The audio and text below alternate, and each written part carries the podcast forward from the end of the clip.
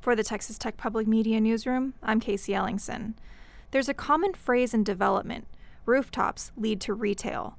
The City of Lubbock's comprehensive plan, Lubbock 2040, calls for the expansion of both residential and commercial development in East Lubbock.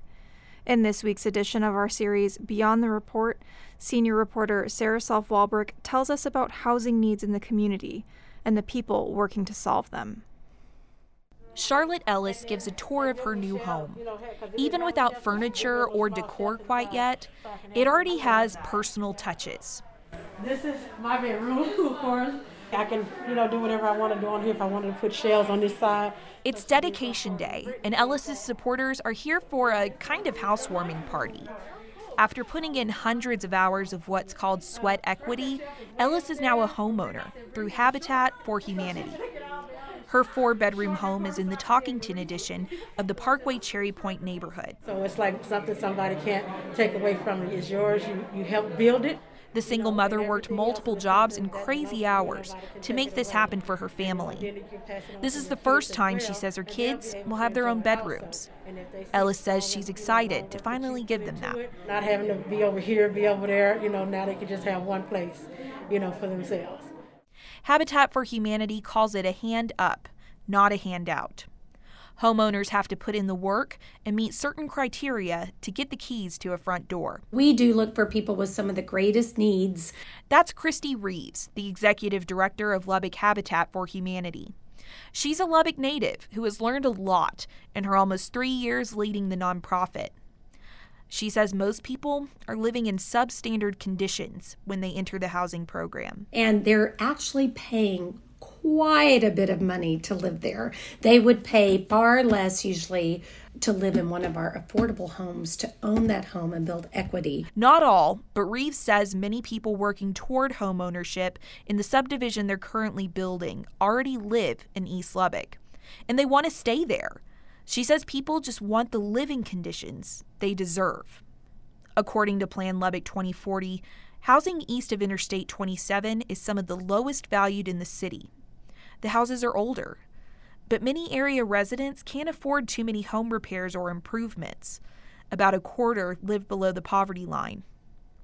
The comprehensive plan calls for redevelopment and new housing in East Lubbock that is affordable for people who already live in those neighborhoods. Census data shows the median household income in the area is around $47,000 a year. Still, there are concerns in the community that this kind of development could displace longtime residents. I get concerned about things happening too quickly. Sheila Patterson Harris is the city council representative for District 2. It has the potential to displace people, to create situations where people won't be able to afford to live in the homes that they have. And I think change is good, but I think change has to happen over time. Slow change, like Habitat for Humanity is trying to make. The organization can only build so many houses a year, dependent on volunteers and funding. But Reeves says the group is committed to working with the community to make a difference in East Lubbock. We want to be a catalyst for that in any way we can be. I love the name of this conference, Empowerment. I can't think of anything that empowers someone more than owning a house and building it with your own two hands. Reeves talks about the opportunities Habitat for Humanity offers at the first East Lubbock Empowerment Conference. The goal of the citizen-led meeting is to unify those revitalizing the community. There, Habitat for Humanity board member Leon Williams shares what he says needs to happen next in the area.